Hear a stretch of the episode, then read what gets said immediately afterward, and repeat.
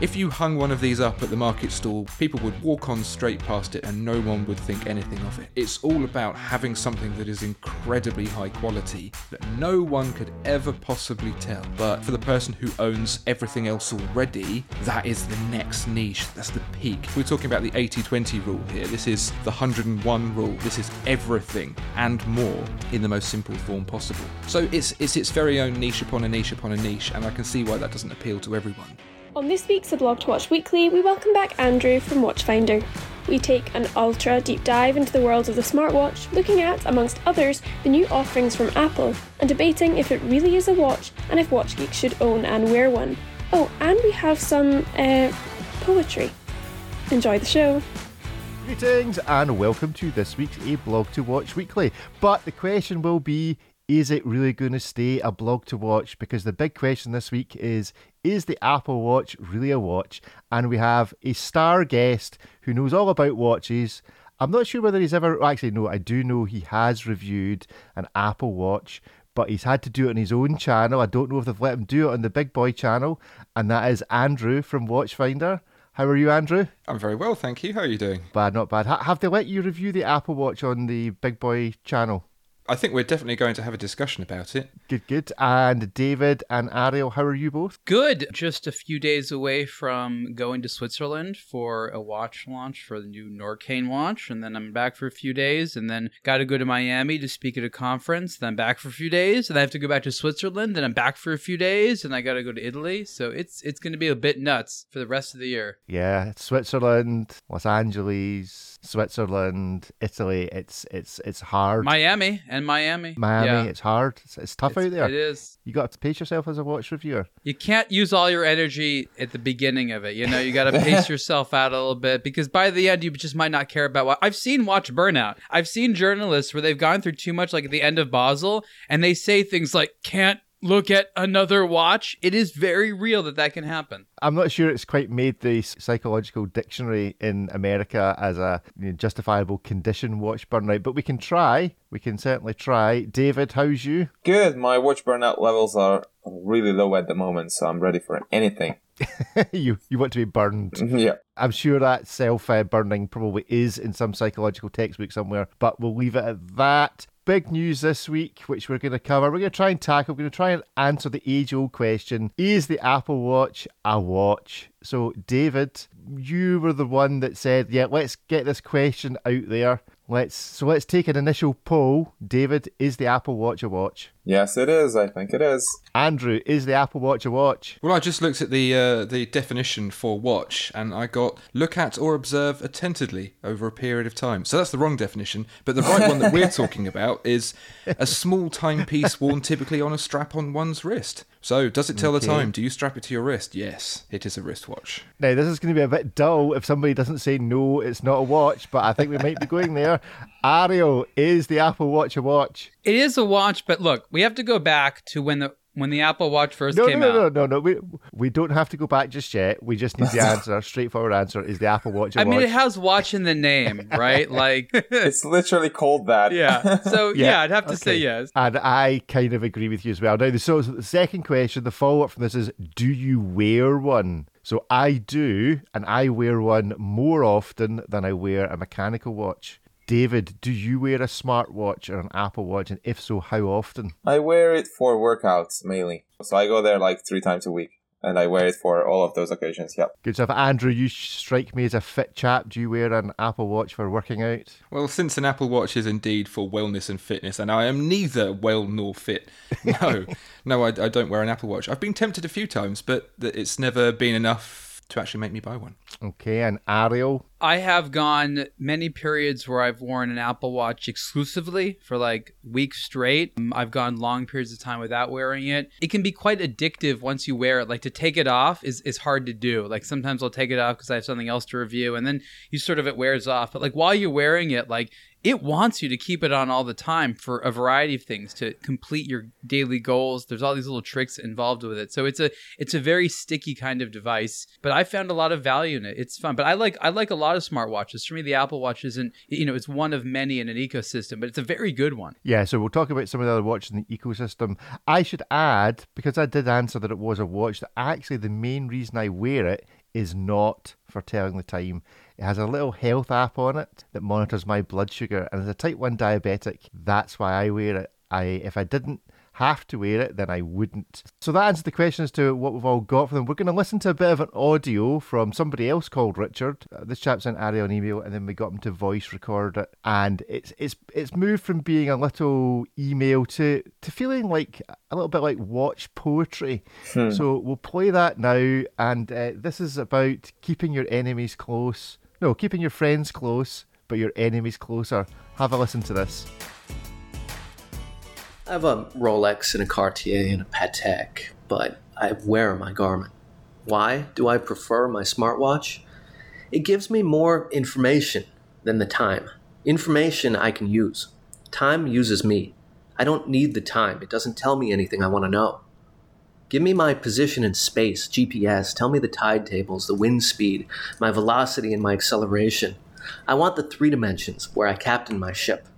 Don't tell me the fourth, time where I was born drifting without power or steering on this one way river of time, pulled inevitably forward and over that precipice marked by maps as end of the world.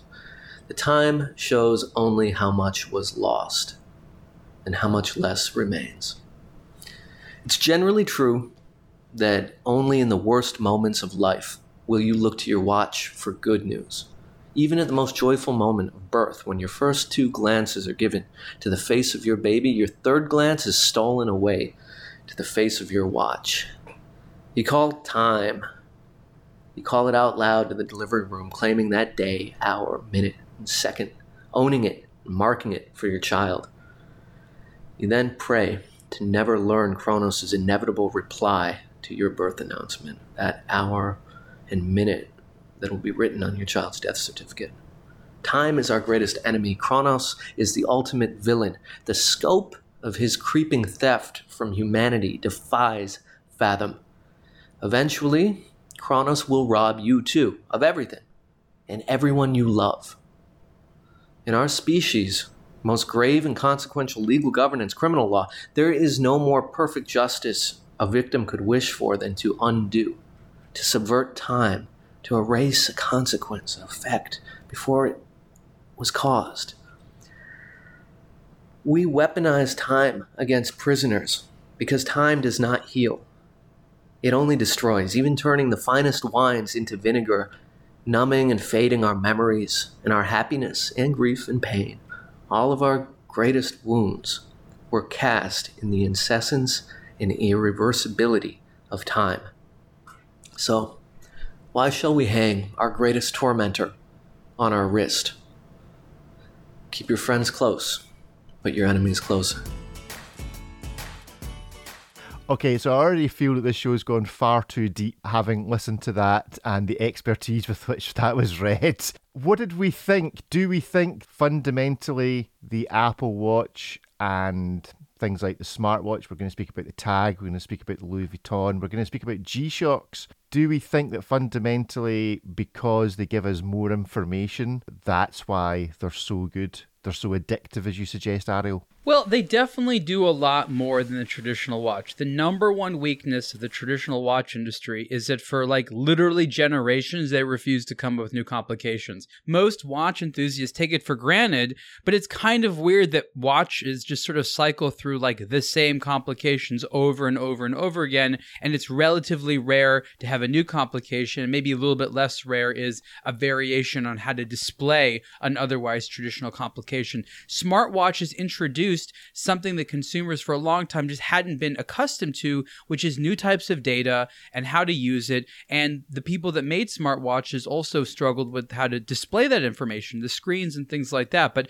what I have found is that yes, people are seeing this the value of this level of data, or at least take interest in it, and it is a major driving factor why people keep the watches on, smartwatches, that is. Andrew, you posted your own video earlier this week. Did you come to the conclusion at the end of that video that you expected at the beginning? Well, after listening to that poem, I'm feeling a little bit miserable now, and I don't know if I want to talk about watches.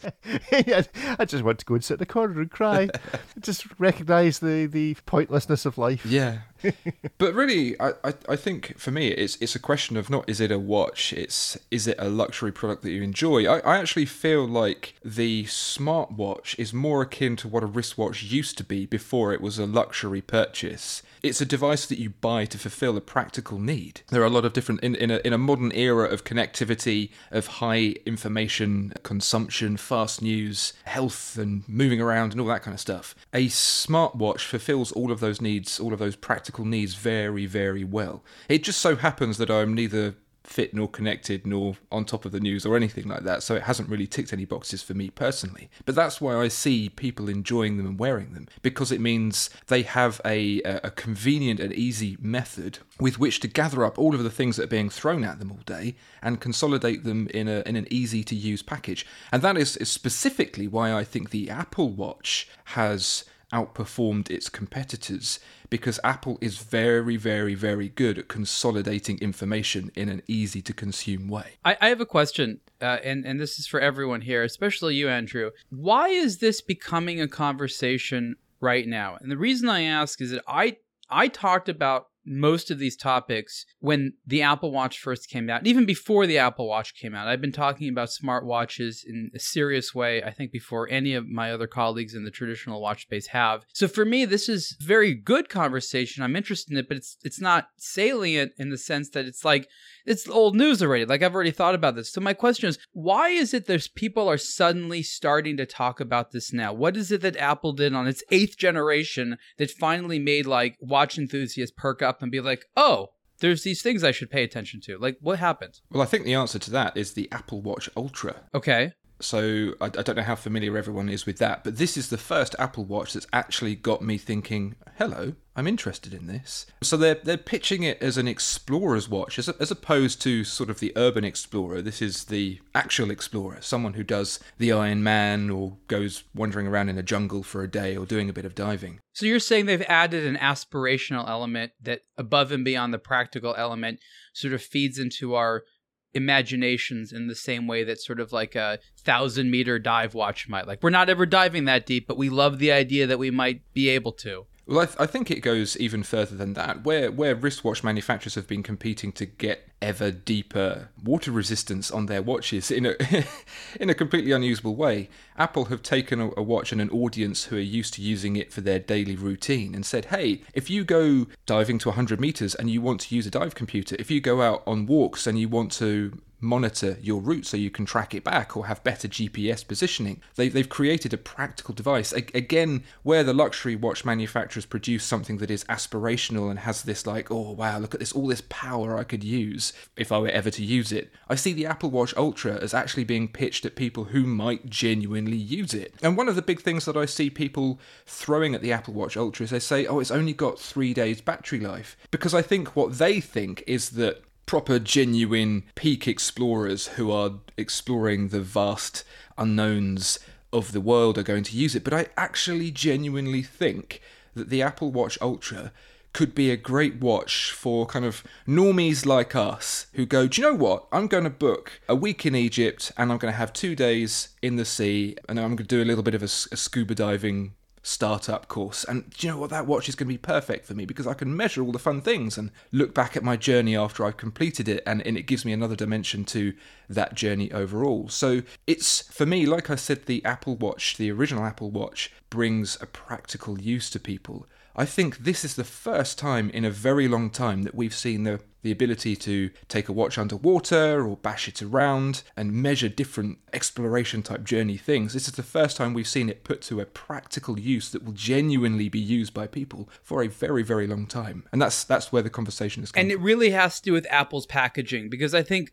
what I'm thinking here is that companies like Apple curate really well, design really well, but Garmin, amongst other companies, have had similar, if not identical, functionality going underwater, adventuring, things like that in smartwatches for quite a while. Were they just too niche and nerdy about it? I would guess so. I would guess so. I think that a, a, product like a Garmin is aimed at the genuine explorer who goes exploring as their job someone who can be bothered to read the complicated manual and figure out which combination of buttons you have to press to make it do the things it needs to do. Whereas the Apple Watch Ultra is like it's a prosumer device, sits in between just your basic Apple Watch and a full-on pro device.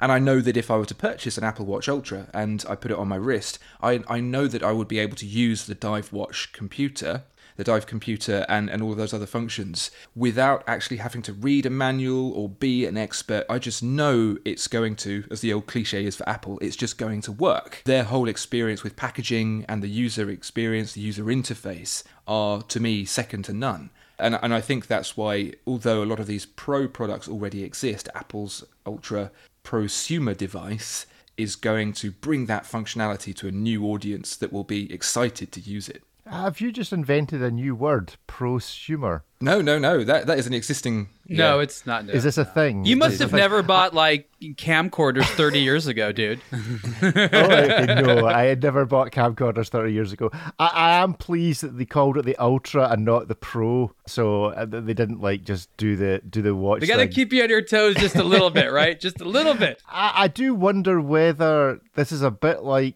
mobile phones with better cameras. Yeah, you buy it because it's got a better camera than the last one. You take lots of photographs, but just like the last one, you never look at any of the photographs you take. It's like people that go to concerts and film the concert rather than actually watching the concert. They never sit down and go back through the 25 minutes of video that they filmed of the concert. They'd have been better just watching it. So I do wonder whether this, as you rightly say, Ariel, has introduced an aspirational part. The I want to be an adventurer. Look at me. I'm. A, it does what luxury goods are supposed to do, which is tell a really easy story to everybody that sees them about the person. So somebody that sees you with the Apple Watch Ultra thinks, yeah, that guy, that girl, they're an adventurer.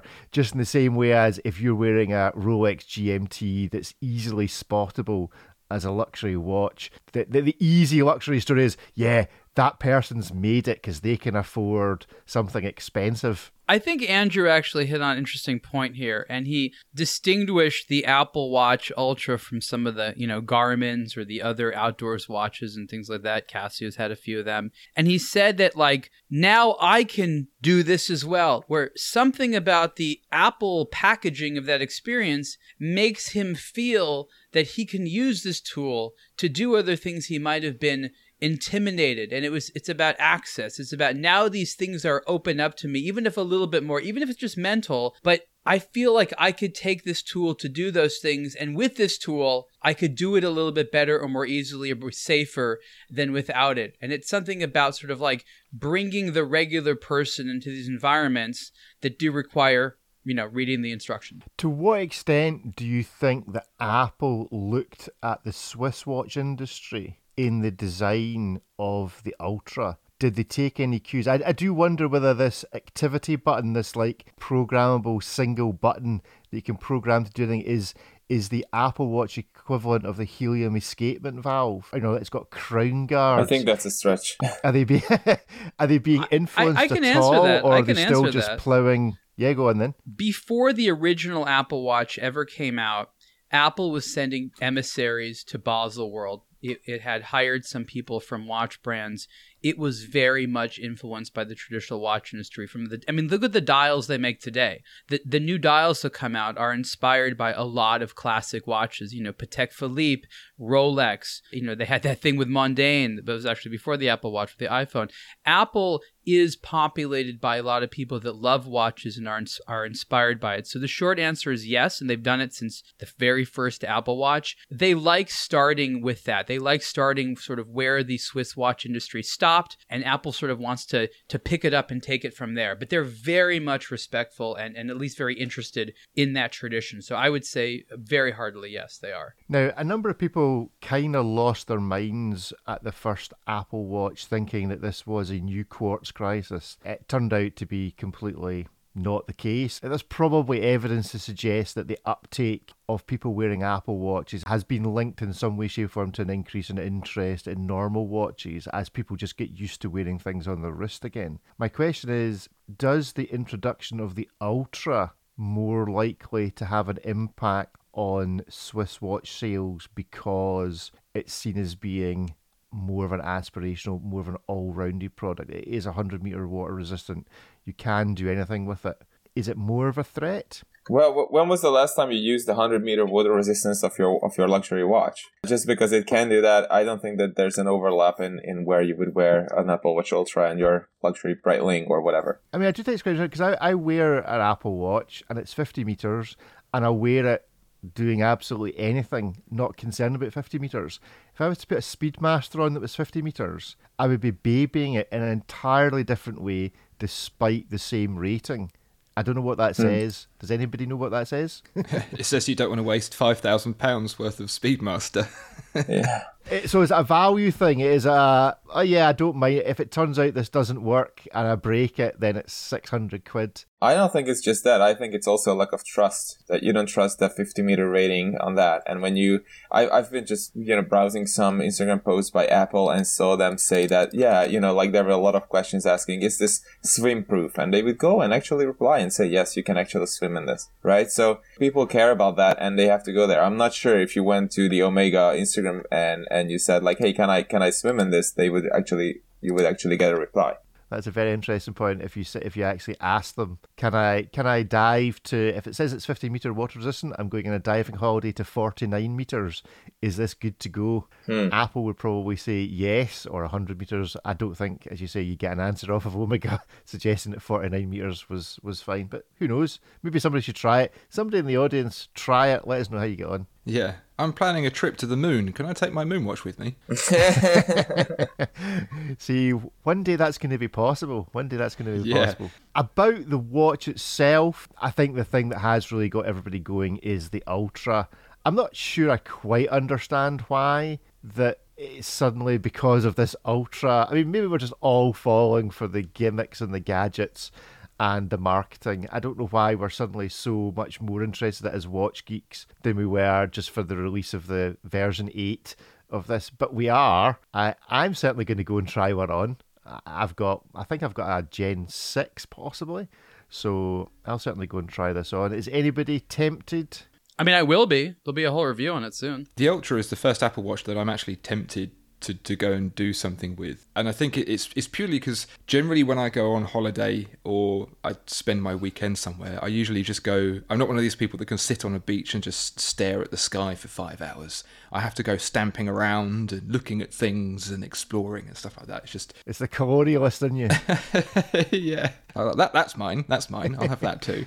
And, and I can see a little bit like when the Apple Watch first came out. I remember people saying, "Yeah, but what's the point?" All these features, but are they just a gimmick? And actually, what we're seeing is a lot of people genuinely relying on them. I mean, it sounds it sounds like Rick, you're you're you're putting your life in the hands of your watch, which I'm not sure I would. I'm basically kept alive by it, but I mean that's the reality. It does. I mean, it's not quite LinkedIn, but later this year there will be insulin pumps that you can link to your Apple Watch that will monitor your blood and then if your blood sugar goes in a certain direction, it will introduce more insulin to you. So I suppose in theory, if somebody hacks the watch and changes it, they could give you an overdose of insulin. And as we all know, that's the easiest way to kill someone without leaving a trace. So for all of those uh, true crime fans out there, an overdose of insulin between the big toe is where to go. Ah, you didn't hear that here. I didn't give that as thanks, advice. Thanks for that advice. Jeez. This all sounds very dystopian. Maybe in the future, an, an Apple Watch will be connected to your dopamine centers, and when you watch an advert for more Apple products, you will uh, receive a dopamine hit. I think you'll find that for many people that already exists. yeah. I know several people who every time they see a new Apple product, it clearly has an impact on their dopamine center. Oh. This was the Apple Watch. We have reviewed also, actually yourself, you reviewed it, Ariel, the Tag Heuer Connected. And I think you also did a review uh, maybe a month ago of the Louis Vuitton smartwatch. Where do you sit uh, between all of these devices? Is there are they are they fundamentally different things? They're all very, very different. You know, it would just be like a computer with different operating systems. They're both called computers, but they do different things and they're meant for different people. I have been reviewing smartwatches as, as early as I could. It's for more than a decade now. So, you know, none of this surprised me because I've already known where everything is going. And it's, it's quite a mature territory right now. Apple is a very, very good smartwatch, there's sort of two areas where I say it's weak. It's pretty good in everywhere else. Two areas it's weak. It's one, if you don't have an iPhone, well, then you know there's that. So there's this whole group of people that don't have iPhones, and and for them, the uh, you know the Apple Watch is more or less not on the table. There's no point. Yeah. In order to get the benefit of the Apple Watch for blood sugar, I had to move from Samsung to Apple, it was it was a tough day. Right, right. and so I, I day. just have both phones actually. I have a I've always had an out- a, a, you know an iPhone and, a, and an Android based phone. So that's that's, That's my solution. solution. to it. It also makes it so that I can wear Android based ones and other ones pretty easily. Mm-hmm. Um, the other weakness is what I would say is on the on the personality side, and I think that in this conversation we've alluded to the fact that the Ultra adds more personality. It's got more stuff going on. It's got more of a visual design. The look of the Apple Watch is so clean that sort of is its problem. It, it's it's almost not there. It's like when you see like the Fitbit or something on people, like you see that they're wearing something, but it it doesn't give them any extra personality. It doesn't have any sort of design language. It's just trying to be as smooth and and surfaceless as possible, right? It's just a kind of all blends together and all the personality came in the strap basically. And so i would say that if you wanted that sense that your watch is saying something about you that wonderful you know sensation you get with most traditional watches the apple watch simply could not do that. Now because there's more visually going on arguably that's changing a little bit, right? So smartwatches in general tend to suffer from that. But you know, the the Tag Heuer connected, huge amounts of personality compared to an Apple Watch. Different software experience, of course, but Tag Heuer has some of the best personality. The Louis Vuitton one, it's like all personality. It's actually quite limited as a smartwatch. It's fine, but it's it's not the robust experience with lots of software and things like that that you'd see maybe on an Android or an Apple Watch. So a lot of them are going to be great for novices that don't want to do too much. It's it's difficult to get that right mixture of, you know, not having to read the instructions too carefully and just picking it up outside the box and being able to use it. I wouldn't say there's a, there's a strong winner right now, but for many people, especially you have an Apple uh, an iPhone, the Apple Watch is going to be that winner. You know, are these competitive products to each other, or is it a very different sort of sell? It just so happens that it's a a computerized watch. It's a good question, and I'll go back to you know something about Garmin. Now we were talking about Garmin, how it's really complicated, and read the manual and da da da. The reality is there really isn't a manual. Uh, Garmin themselves doesn't do a good job of explaining just what the watch can do. It does a lot, but they actually can't follow their own hardware and software innovation from a training and, and, documentation perspective. So a lot of it is like who can reach that consumer, who can be perceived as that product. Most consumers don't have enough experience to really know which is the best for them or to really even know what these products do. I mean, I think part of the situation is I've dedicated myself years ago to investing time in these devices and to know what they do and can't do. Most people haven't. Most people sort of wait for society to slowly educate them or their friends to educate them or just very slowly understand what these things can do. So it's going to take a while before like anyone on this call knows when I get a smartwatch, it has to do these things. Right now, after eight years of the Apple Watch, finally people are more open minded, but still beyond the core functionality that comes out of the box, not a ton of people know what to do with these things. So, I mean, the first smartwatch was it was 10, 10, 10-ish years ago. It would have been eight years ago. Was it eight years? Was it, was it as soon as that? So, when the first quartz watches came on, because this kind of touches on why are we only interested in this now? How long did it take from the first quartz watch from Seiko to actually it becoming a crisis? That's a good question. Was it two years? Was it eight years? Is it just that we're about to see the crisis now? We all thought it would happen upon the release of the first Apple Watch, but actually it does take a wee while for it to get going. There's a very different situation there. And, and to answer your question, it took about a decade. And, and, Right. and remember this in the late 1960s, like 1969, when the first quartz watches came out, they weren't cheap. They were very, very expensive. They were more expensive than traditional watches. And so, one of the benefits that traditional mechanical watches had at the time is they were less expensive. They weren't as accurate, but you know, you knew the you knew the person that could fix them, and you more or less understood how you know what to do with them and how to live with them. And again, they were they were considerably less expensive. It took several years of miniaturization and figure things out, and being able to um, use you know printed integrated circuits and things like that for the cost to come down with Asian manufacturing. So, you know, that would imply that today the smartwatch would be more expensive than the Rolex, which it's not, right? So mm-hmm. luxury watches have their status preserved with smartwatches coming in, whereas the quartz watch was luxury. You remember in the early 80s, it would proudly put quartz right on the dial of a lot of things to tell you like this is a fancy thing this isn't one of those spring powered things this is one of those fancy quartz things and it was you know it was again it was a, it was a status thing you don't have that with smartwatches so smartwatches are not an existential threat to the practicality of luxury objects, but they are going to be another flavor. And I wrote in I think 2015 or 2016 how smartwatches would be the the highway to luxury watches. And then I sort of said that there would be these two wearing phases during the day. You'd have your work or exercise phase, your active phase, where you wear your smartwatch more often than not. And then you have this leisure phase, maybe when you're socializing or relaxing, where you're going to get uh, data fatigue. It's just going to be too much for you. You don't want the notifications. You just want the basics, like what freaking time it is and maybe a little bit more. So I envision this, this reality where people actually vacillate between smartwatch and traditional watch based upon what they're doing in their mood. But I believe that these things can can live in tandem. Of course, the smartwatch industry is going to be bigger, but I don't think that's any surprise. But David, as someone who takes off a smartwatch on a regular basis, are you ever afraid that actually, you know, I'm just going to keep it on because actually I do like some of the stuff this tells me. It's quite easy, it's quite straightforward. I don't need to baby it in the same way as the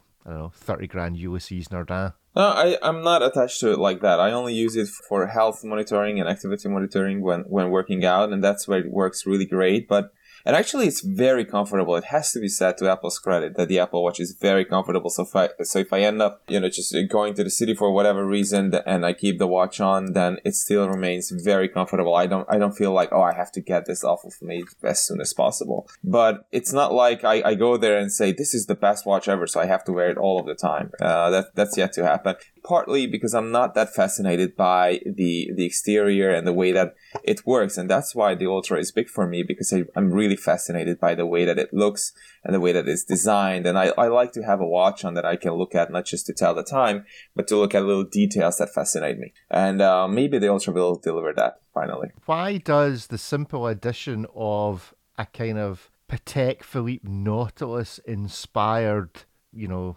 sticky outy bit for want of a better description. And I think uh, why is that the thing that is making everybody who would call themselves a watch journalist go, oh yeah, didn't like the one that was really sleek and slender and square, but see this one with the sticky outy bit might consider that one. I don't think it's just the sticky out a bit. I think it's, it's it's the way that the case is designed, and it's not, not just the button that I can press, which is of course always highly uh-huh. uh, enticing, but but also some some other stuff as well. So it's it's the exterior, it's the straps, it's it's all that. So that that's what I'm looking forward to. But yes, the sticky out a bit, uh, you know, it has me fascinated big time.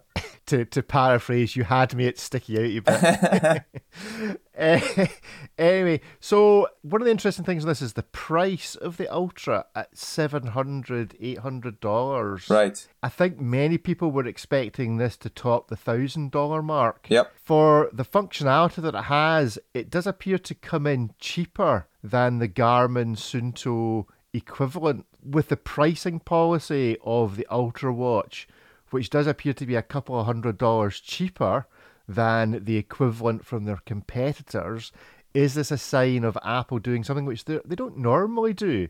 You know, they'll normally produce a new product and just price it at whatever they like, knowing that they're the behemoth and folk will just buy it because they love Apple. This appears to be competitively priced to actually win a segment of the market from their competitors. Is that unusual? Is that what's happening? It's very difficult to get in the head of Apple right now and understand what they're doing. From a cost of production standpoint, the Apple Watch Ultra shouldn't cost too much more. slightly more materials, slightly larger battery, almost an inconsequential difference. These are not new materials that they haven't used. Titanium is something that they've introduced into the collection. I think it was last year or the year before that. So I, I don't think that it's it's surprising. I do think that there is a strange area that they're trying to fall into. They're not trying to beat Garmin at its own game yet, and Garmin is a couple hundred dollars more for an equivalent product.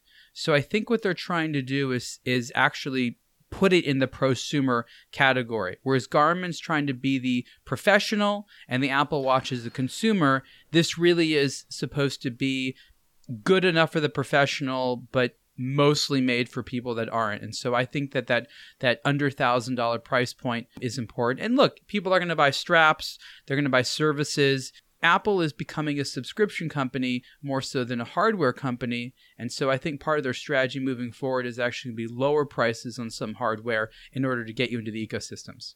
Now, Ariel, you reviewed a Casio G Shock in the past week, the G Shock Universe. Now, it is a much cheaper watch. It's obviously quartz, uh, $140, but there are a number of G Shocks that sit up in the six, seven, eight hundred dollar mark that have been released recently. Is it actually those kind of watches that do have a lot of personality? There's no doubt that one thing G Shocks have, certainly for the geek watch consumer, is personality. Is that actually an area which should be a bit worried about the Ultra and Apple starting to develop a personality for their watches? I don't think anyone should be worried. I mean, I think it's natural that this is going to happen. There's some information that I'm not sure how public it is, but for now, Casio has made the decision to not make smartwatches. So they have yeah. their Bluetooth connected watches, they have their own software, but their Android based smartwatch, there was a G Shock, you know, smartwatch, which is the recent one. That's mm-hmm. something that they're going to be putting on hold right now. And they have good reasons behind it related to software and things like that. But actually, I don't think this is an area which is getting that much bigger. I think what we're going to see is basically Garmin being the one to beat when it comes to sort of the professional watches. We know that Google is getting back into things with the Pixel Watch, which is going to be coming in the next few weeks. We'll, we'll learn more about that. It's unclear what Samsung's strategy is going to be right now, but you know, Samsung and the others are very much making those urban daily wear watches where Apple knows that it's the sport watch which sells. I mean, you don't need to be a genius. You look at what's what sells well in the traditional watch market. It's it's sport watches, right? It's sport watches, sport watches, sport watches, not dress watches. It's sport watches. So if they want to follow the trend of consumer popularity, what are they going to do? Make sport style watches. I simply don't understand Casio's strategy as someone that's into watches, if Casio in a square G Shock were able to produce something vaguely equivalent to the Apple Watch, I'd be buying the G Shock all day long over over an Apple Watch. You know, it's Japan, it's the home of consumer electronics. Andrew, would you be more inclined to buy a G Shock that was a full smartwatch than than an Apple Watch?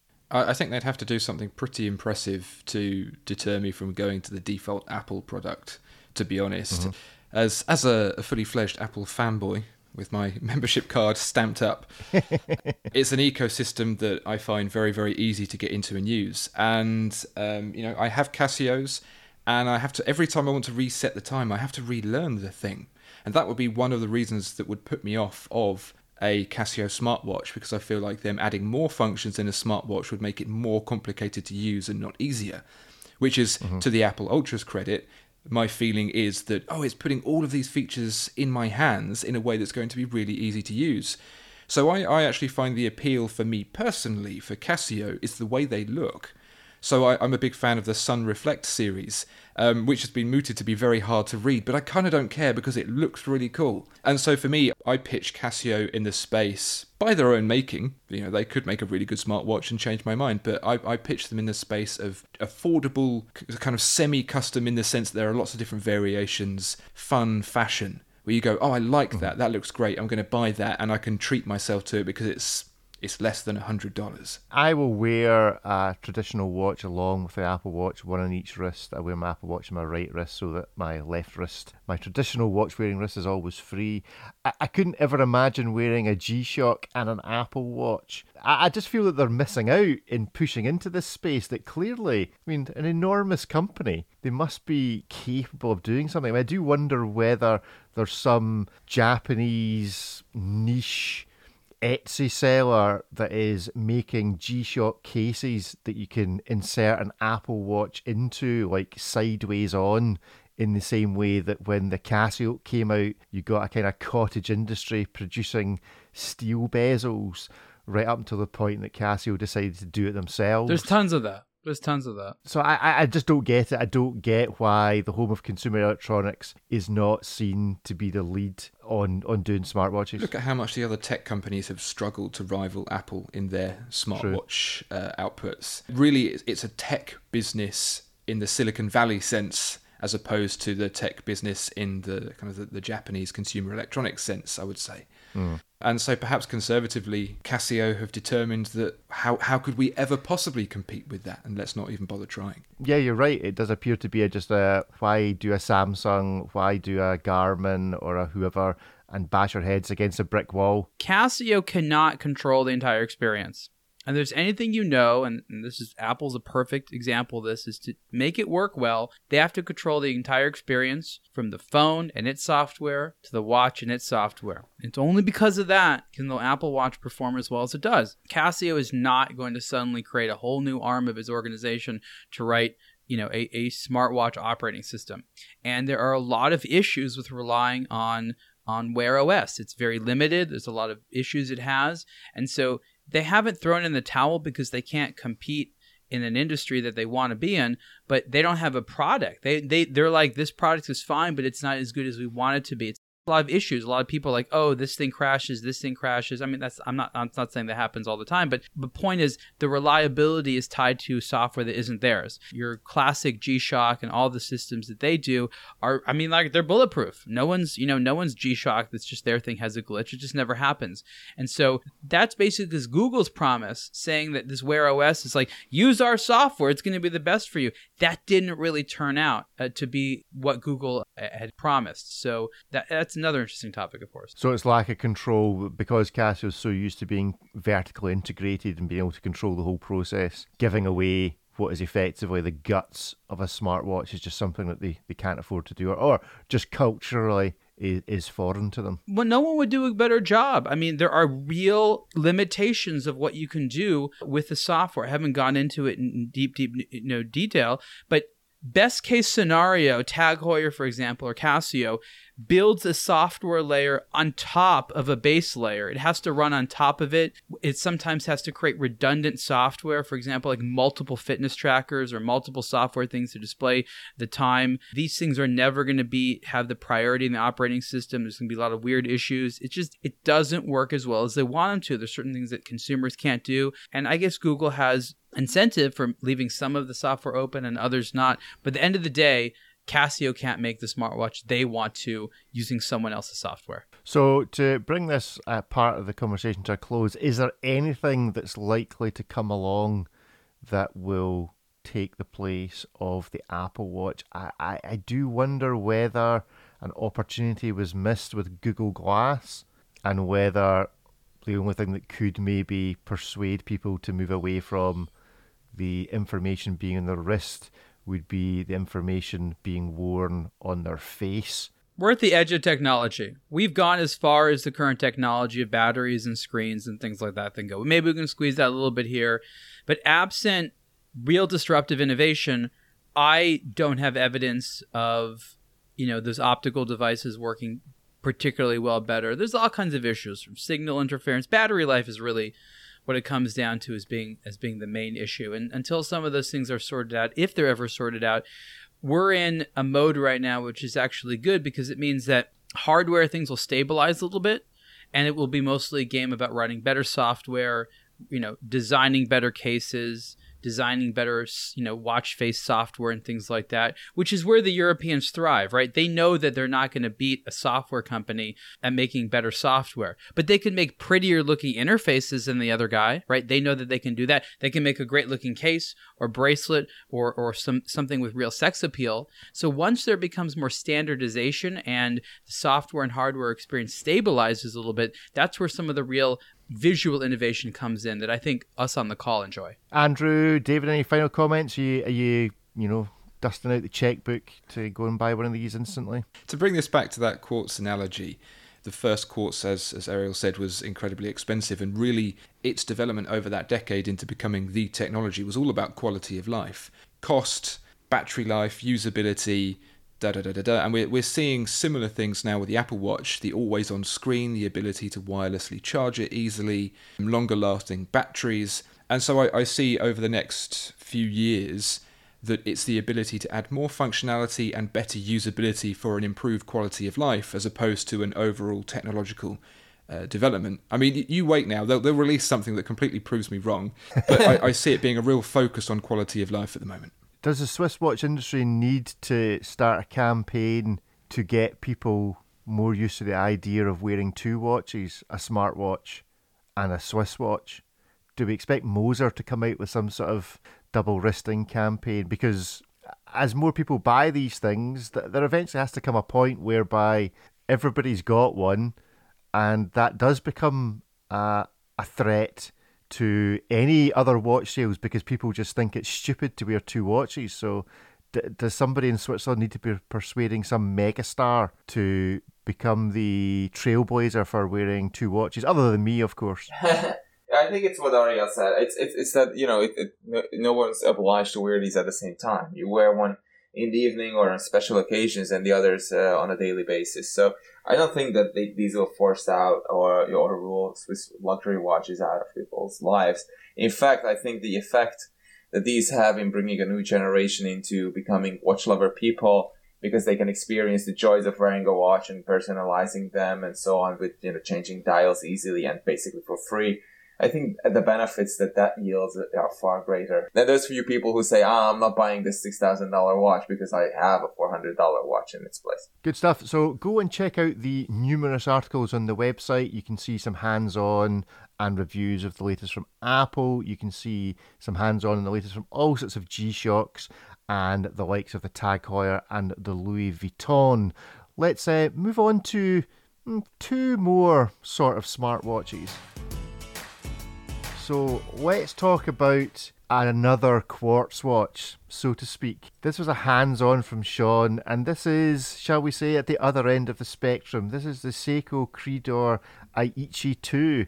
Spring drive, so technically quartz, I I don't know what to make of this, uh, gentlemen. What is your experience with Credor as a brand? This is like the top end of Seiko, Grand Seiko, and then somewhere in the distance is Credor. I've handled my share. Most of them have been in Japan. David, I think, has also handled a few of them. I mean, they're similar to Grand Seiko. It's really not about being more high end. It's always just been a little bit different. You know, they like to segment different sort of styles and personalities. It's extremely high quality. It's about as high quality as you can get from a Seiko. But there's this, you know, there's this interesting trend and fervor around high end Seiko. And uh, Credor, again, is nothing new, but eventually the focus was going to shift on it and it'll be on it for a little while and then it'll shift on to something else. I mean, I've seen a few of them in, in real life. I just think they look a bit odd it's like kind of uncanny valley. They look like they should be. Sometimes I feel that if you don't look at them correctly, you think it's like a plastic watch out a Christmas cracker. I'm sorry, come at me, Credor fans.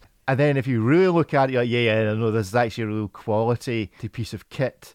I just almost think it is too simple looking for its own good.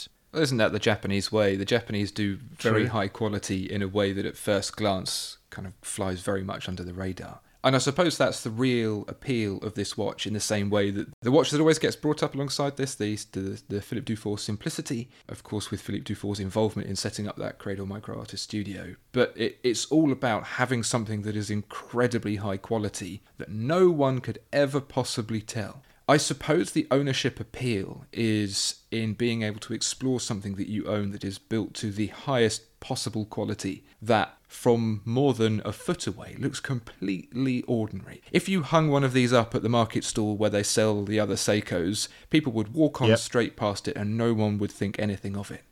But mm-hmm. you, yeah, you have to get in close, you have to get in under magnification, and then you truly appreciate it.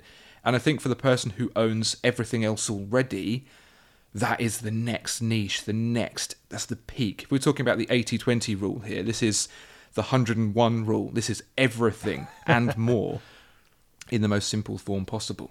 So it's it's its very own niche upon a niche upon a niche, and I can see why that doesn't appeal to everyone. So is it a luxury watch if it doesn't communicate how expensive it is to everyone that's around you? Well, that depends what your your definition of luxury is. If it's for other people to know how wealthy you are, then no. If it's to own the highest quality thing possible, then yes. And is this the top end? Like in in the Japanese world, is this where is this where you go? I would say so. I would say so. Unless uh, Ariel, probably uh, better than anyone else, would be able to tell us about the even more niche, higher end Japanese brand. But for me, this this is the pinnacle of Japanese watchmaking. Yeah, it, it's up there. And remember that in Japan, there's a lot of luxury watch buyers who are exclusively interested in European luxury watches.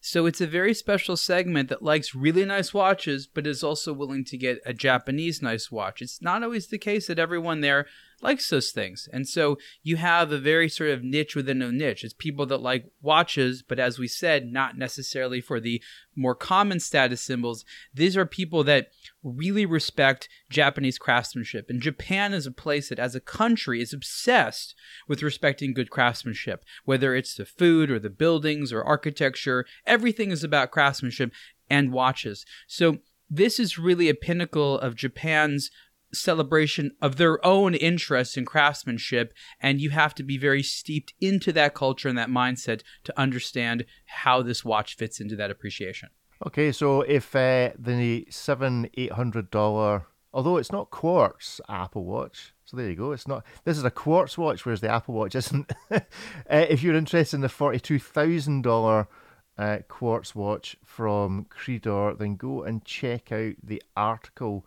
on a blog2watch.com. Now we leave today, uh, and gentlemen, it's only just released, and we're going to leave it to Ariel to talk about this. So you'll need to go to the website to have a quick look. We will talk about another smart watch, or what is known as the Smart Ass Watch, and this is the Sequent Smart Watch collaboration with one of my favourite collaborators, Second Second. Uh, so if all this smartwatch chat has really just got you down and you're like, I can't cope with this, and much like the poem at the beginning, you just feel that everything's just about weaponizing time and you wish everyone would just leave you alone, then this is probably the watch for you. You need to go and look at the article for the dial. But basically, it's a watch with some messages on it, much like those reminders you would get from your Apple Watch telling you you've got meetings, you need to do stuff. It basically says, shut up and push harder on it, don't flatter yourself. Lots of notes to self and some other stuff I'm not going to read out. You have to go and check out the picture. What do we think of Well, Who are Sequent uh, to start off with, Ariel? You've obviously had a hands on with this. Is, is is this as fun as it looks? Yeah, so Sequent is a watch brand that started by a traditional watch designer, and this is, um, you know, he wanted to create a product that merged the two worlds, and this is an interesting compromise between the two. You have what looks sort of like a traditional watch. There's no screen or anything like that. It's a three-hand dial, and there's an hour and minute hand, and there's sort of a you know a multi-purpose you know a semicircle that is really an activity meter. It can be used for certain other Uh-huh. things but it's really there to show you how much you've progressed on your activity level. So the point of the watch is to look like a traditional dress watch but it also has an accelerometer and a heart rate monitor in it. Now one of the interesting things that they tried to do here and again it might you might call it gimmicky though it does help is there's an automatic rotor in the back and this automatic rotor um, doesn't wind a spring but it does generate some electricity and it helps recharge the battery. Now, can you just get on with the charge that the automatic rotor generates? No. Uh, you still need to put this watch on a charger, but the idea is you need to do it less because of that. And that's sort of a nice thing. And maybe if you go crazy and you're in the middle of nowhere and you spin your watch around dozens and dozens and dozens and thousands of times, you'll, you'll you'll charge it up. So I think that it is an interesting concept that melds the two worlds. And yes, we'd all like to have a smartwatch that would be self generating, that you could just wear it and it would power itself. And so, that, from an imagination standpoint and a technical standpoint, is fascinating that they were able to do that. So, this version was that sort of kind of joke version they do a second second that I, I, thought is charming that they even made it. It's a limited edition. It's really great for feedback and it's it's it's a cool thing. Again, this isn't a tool watch in the sense that it's not there to solve a major consumer problem. This is for a particular type of individual who wants to put a foot sort of in both fields, the traditional watch field and the smartwatch field. And it's really basically a, a dress watch with an, with an activity monitor um, at, at, its core. But I, I hope that was a, a, good explanation. Yeah, you need to go and check out the pictures. It says it all. Uh, tell me, do we know how far a, a number of folk commented on the Apple, various Apple reports about why can't this be solar charging? This watch obviously has a degree of charging from a rotor.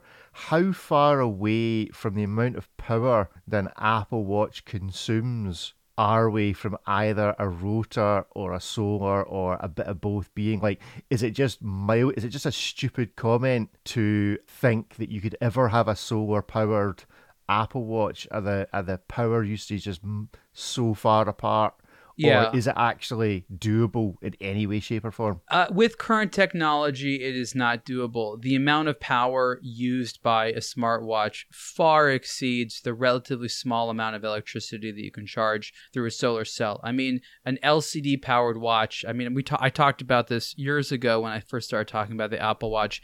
Uses a small fraction of electricity, and you know, solar charging, as most people know, is fine, but it doesn't exactly charge you know things very quickly.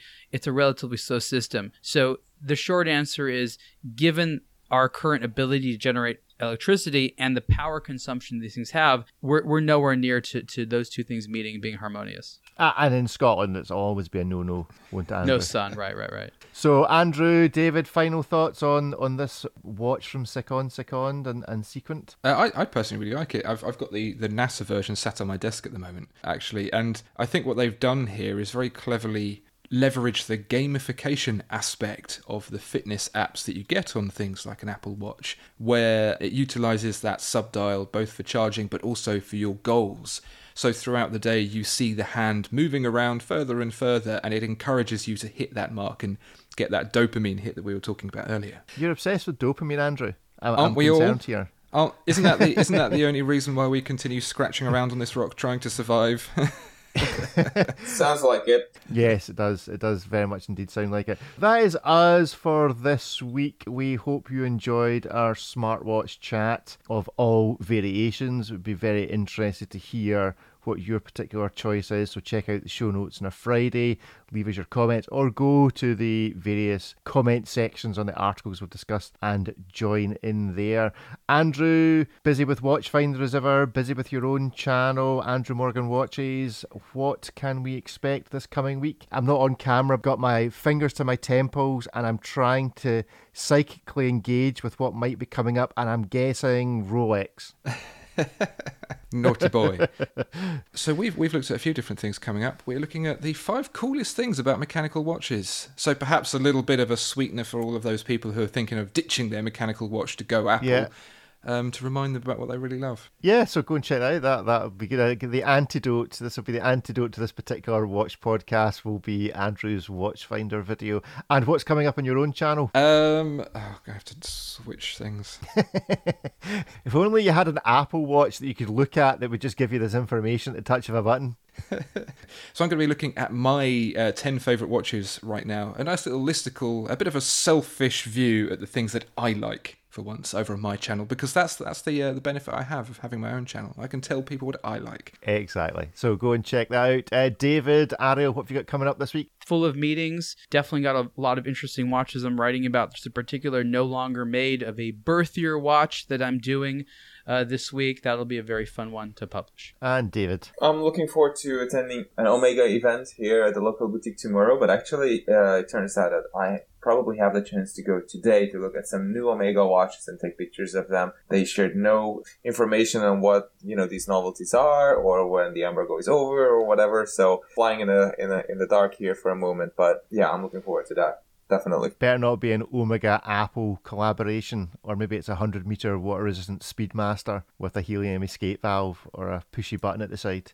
uh, we'll see. So, yes, we look forward to hearing your Omega adventures this time next week. So, do communicate with the show, email us. If you've got like some watch poetry like Richard from earlier on, or anything else you want to say, you can email podcast at a blog to watch dot com. Uh, you can get hold of me at Rick TikTok on Instagram. You can get hold of Ariel where on Instagram. Ariel to watch, and of course my latest article is on a blog2watch.com. And David, the man with the underscore. Yes, ABTW underscore David, and of course at blog2watch.com. And Mr. Morgan. Uh, yeah, I'm floating around. Andrew Morgan watches. I'll get you there, whichever platform you're on. Good stuff. Well, thank you for listening. Uh, tune in again next week. Goodbye. Bye, everyone. Bye. Bye, everyone.